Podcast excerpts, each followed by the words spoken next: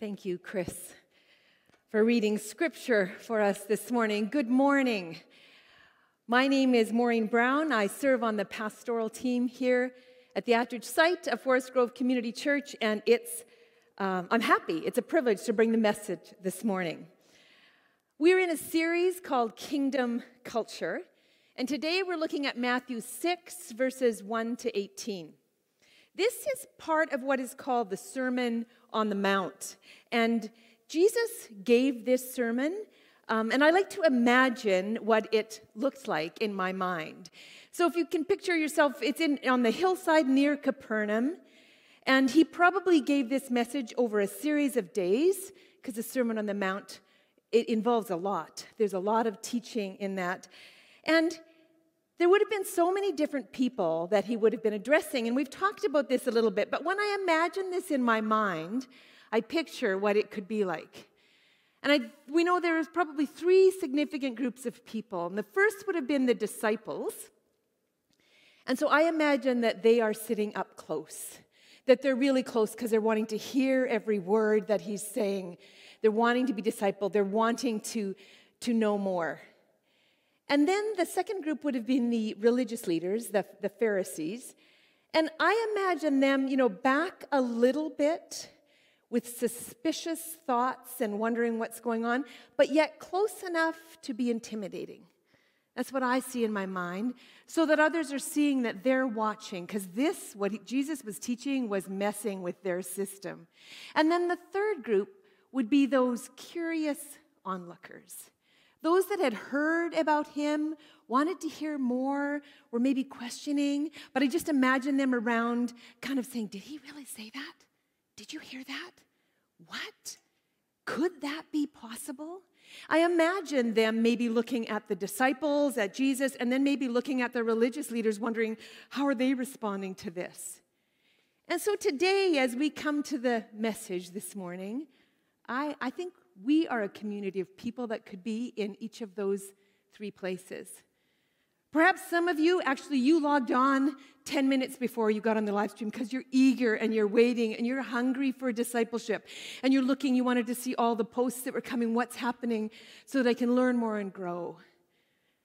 But I would wonder also maybe if there's those that are sitting back a little bit with a little bit more of a critical eye and wondering what's really going on. And, and maybe even, and I, because I don't know this, so it's not a judgment, maybe you even have your arms crossed and there's a little bit of prove it, or I have something going that's better. But I also know that one of the gifts of the pandemic has been that there's um, a possibility to kind of look from a distance. And so I, I wonder if there's lots watching this live stream and other live streams that are curious and that are saying, um, What and who is this Jesus that people are so passionate about? So, wherever you find yourself today, and only you know in one of those which group you, that you find yourself in, I just pray that you'll be open and that we'll be open to what Jesus and the Holy Spirit wants to teach us this morning. Will you pray with me? So, Heavenly Father, I thank you for this day and this time. And Lord, I I, uh, I know that you, Holy Spirit, are the true teacher. So I pray that the things that are just of me, of Maureen, those would be the things that would fall away this morning. But Lord, when you nudge and we feel you move, I just pray those are the things that we would pay attention to. Lord, help us to be open to what you want to show us and how you want to lead us this morning. Amen. Okay, I want to start with a question. Have you ever been tricked by deceptive packaging? Something that looked incredible on the outside, and you buy it and you open it up, and it is so not what you thought it was. It looks so much better in the pictures online. Or maybe it's something that, a food item that just looks amazing, looks incredible, and then you bite into it and you think, oh, this is not what I thought it was. I don't like this at all. You know, when we were first married, I remember um, I was learning how to cook. I did a few things that I could, but not, not lots, and I was experimenting, and I actually loved cooking. I still do. But I remember this one time, really early in our marriage, I had planned this meal, and it was lemon pork chops. They were going to be amazing. And those were the days that we didn't buy lemons by the bag like we do now. We're drinking it. It was really special. You bought lemons. I sliced them up. They looked so amazing. The presentation was even like wow. And I couldn't wait till that night when Elmer was home and uh, my husband Elmer sat down and wow, this was a great meal. And then I will never forget the look on his face when he took the first bite. And he went, mmm kind of an odd look on his face, and I thought, interesting. But it wasn't until I actually bit into it that I realized, oh my goodness. And I, I, maybe I didn't have a good nose for smelling rancid meat. I'm not sure what it was, but I said, we can't eat this. And it looked better than it was. I, I also have to say that I really had an admiration for my husband because I thought, was he just going to eat that? Because he didn't want to hurt me? Uh, believe me, we don't do that anymore. We both cook and we are honest with each other usually. but uh, we cook. But things can often look better on the outside. And as we turn to our text today in Matthew 6, verses 1 to 18, we're reminded of a principle. The principle is this what's inside matters, actually matters most. And that's actually been the theme of this series. Jesus is giving instructions on how to live the kingdom life. And he spent a lot of time telling us it's important what's on the inside, and that actually your insides and your outsides should match. At different times in my life, I've had people that maybe get to know me in different circumstances ask me this question Maureen, are, are you religious? And you know, I actually don't know how to answer that question when they ask that because I don't really know what they mean by the question. Are they talking about a relationship that I have with Jesus or who I follow? Or are they talking about something that they see that looks religious? Because Jesus tells us in these passages that our religiosity can be dangerous and can be damaging. In Matthew 6, verse 1, he says, Be careful not to practice your righteousness in front of others to be seen by them. If you do, you will have no reward from your Father in heaven. Jesus is not introducing a new topic here, he's continuing to unpack what he had said earlier. But here's the danger that Jesus wants to address. And it says, Don't try to impress others with your relationship with God. It's a big statement. Don't try to impress others with your relationship with God. Your righteousness needs to be different, he says. And righteousness defined is simply this to be right with God. So Jesus is not, um, he's not condemning all public acts of worship because actually we're doing one right now. So that's not what he's condemning, but he's saying that our relationship with him must be based not on a desire to impress others, but a desire to pursue God and give God the glory. So, is it possible to engage in all the right behaviors and completely miss the point? I think so. When the goal is the behaviors, we'll miss it. But when the goal is God and a relationship with God, then the behaviors and the disciplines and the rhythms they can be really helpful. I, I want to point out something that might seem a little confusing. If you listen to the message on salt and light that Pastor Bruce gave a few weeks back, it, it was awesome. I encourage you to go back and listen to it if you haven't. But if you did listen to that, you will remember a verse from chapter 5, verse 16 that says, Jesus said, In the same way, let your light shine before others, so that they may see your good works and give glory to your Father who is in heaven.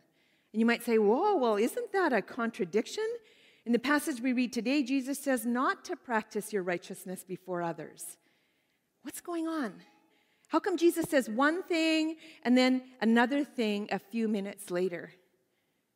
Well, the answer is this it's all about motive. Whose approval are we seeking?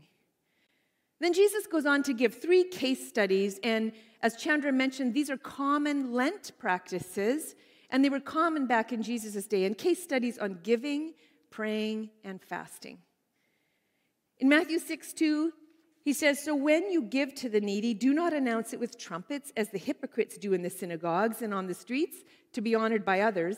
Truly, I tell you, they have received their reward in full. And on praying in Matthew 6 5, he says, And when you pray, do not be like the hypocrites, for they love to pray standing in the synagogues and on the street corners to be seen by others. Truly, I tell you, they have received their reward in full. And with fasting, he says in Matthew 6 16, And when you fast, do not look somber as the hypocrites do, for they disfigure their faces to show others they are fasting. Truly, I tell you, they have received their reward in full. There's kind of a pattern in those three verses and a word that shows up in each verse the word hypocrite. And you know, that word actually shows up a lot now, too, doesn't it? That word hypocrite. And the word hypocrite comes from the Greek word hypokrites, which means an actor or a stage player. And the word hypocrisy comes from a Greek word meaning hip, like hypokrises, which means jealous. So, all of these things, this giving and this praying and this fasting, when done in a way that is rooted in jealousy, acting to impress others, Jesus says the reward is paid in full with that. And then he goes on and, and talks about how to do it. And so, this is also something we have to be a little careful of because this can seem like a list. Do it this way, don't do it this way. We need to remember that this is from the heart and our motive is what he's concerned about. Because in giving, he says, Jesus, he says, we should give in a way that it couldn't possibly impress others because they don't even know. Jesus uses an idiom to make the point that your giving should be so secret that your left hand doesn't know what your right hand is doing. Well, we know that there's something deeper to that because I realize even in our giving to nonprofits, we have tax benefits and we can give to places that, um, you know, sometimes you get your sign, your picture on a paper or something, but the giving from the heart is what Jesus is referring to. Here's what I find surprising in these passages and in this passage. You know, Jesus just assumes that we're giving. He doesn't say, hey, now that your life has changed, I want you to think about giving to the poor. He says, when you give. And he talks about giving with the wrong motive or not. When our children were young, we lived on a farm near Foam Lake, and we attended a small church there. And there were some really neat stories back in those days about generosity and giving. And I remember two particular stories that just keep, uh, they stand out to me, and I remember them with such fondness. So we'd often have in that small church a sharing time. I remember one Sunday, a single mother stood up and she said, I went to get my vehicle from having it fixed at the garage. And I was nervous because I knew I was going to have to ask them for a payment plan. But before I could ask, they told me that someone from here paid my bill in full. And then she just said, Thank you and bless you.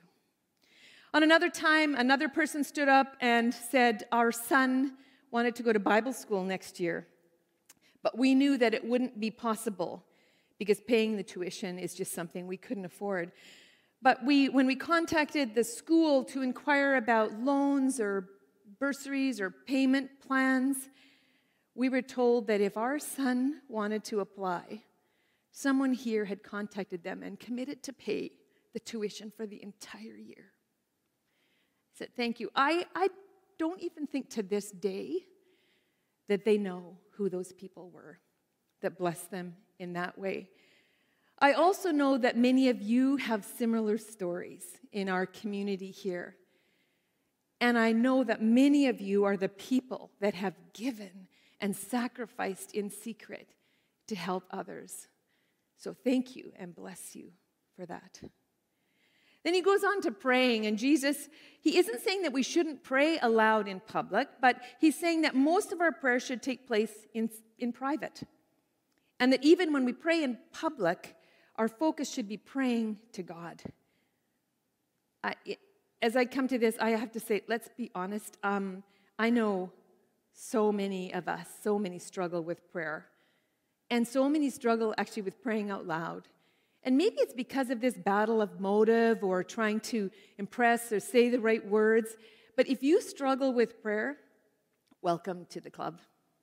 You're not alone. And we want to grow in this. But at times, the problem is maybe not that we're doing it hypocritically. Our problem may be that we're hardly doing it at all. And so uh, Jesus addresses things like that. And in a book that some of us have read in this series by Skye Jethani called What If Jesus Was Serious, in referring to this Sermon on the Mount, Jathani says that the way Jesus teaches us to pray actually assumes we are connected.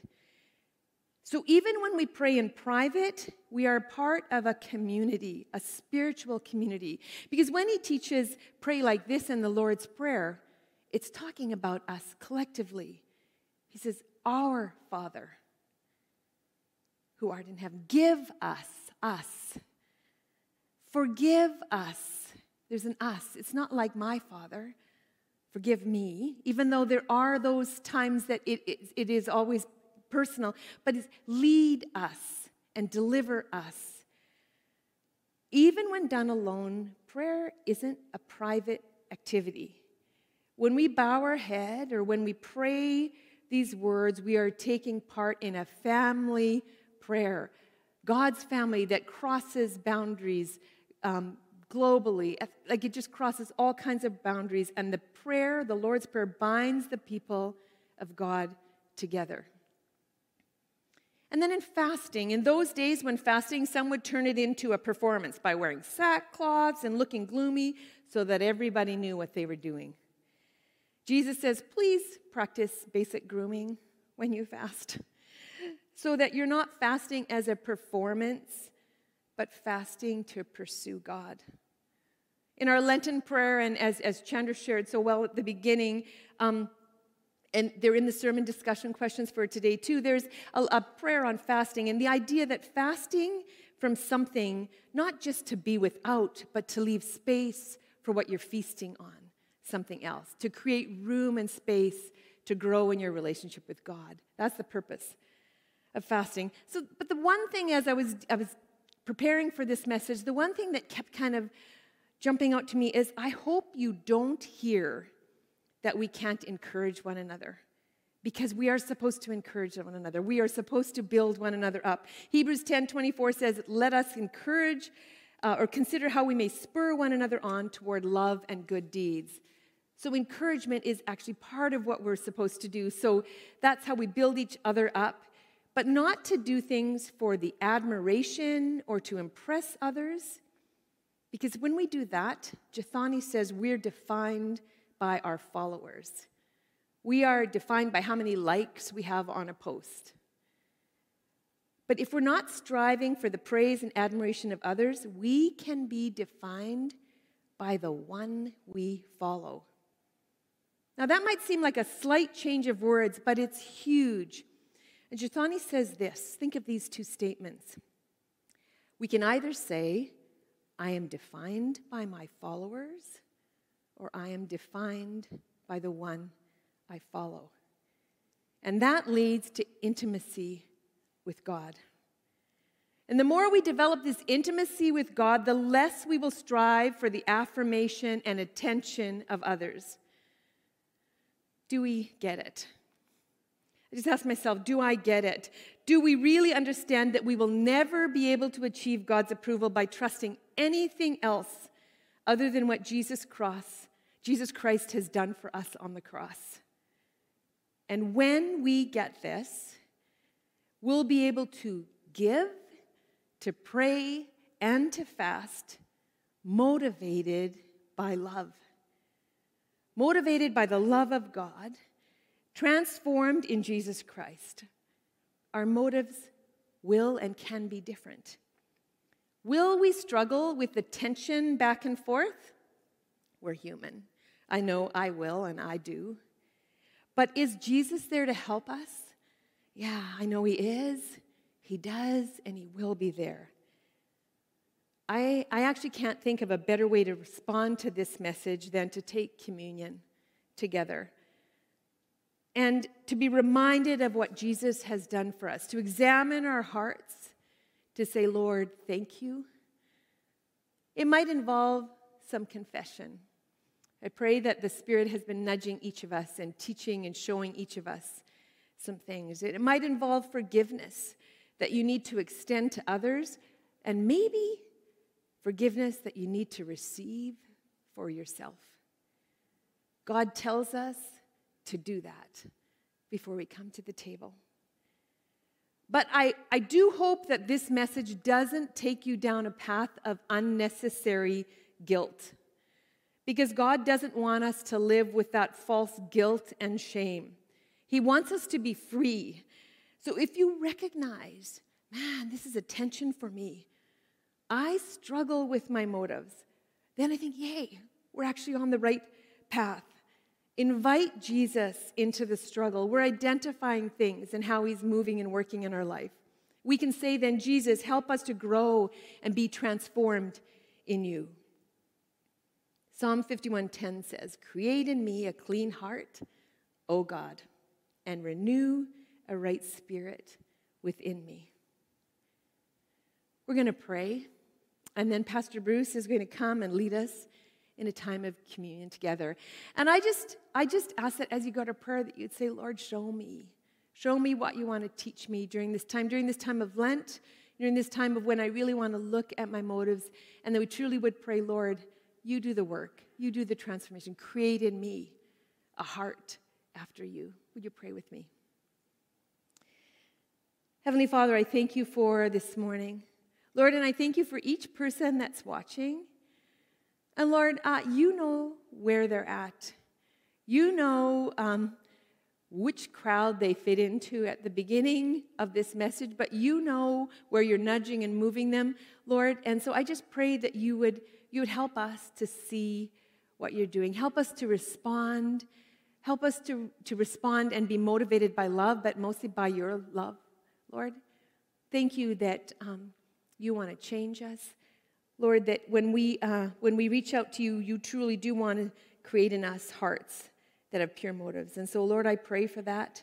I pray that you would renew us today and that you would renew right spirits and right motives within us today. We love you, Lord, and I pray these things in your name. Amen.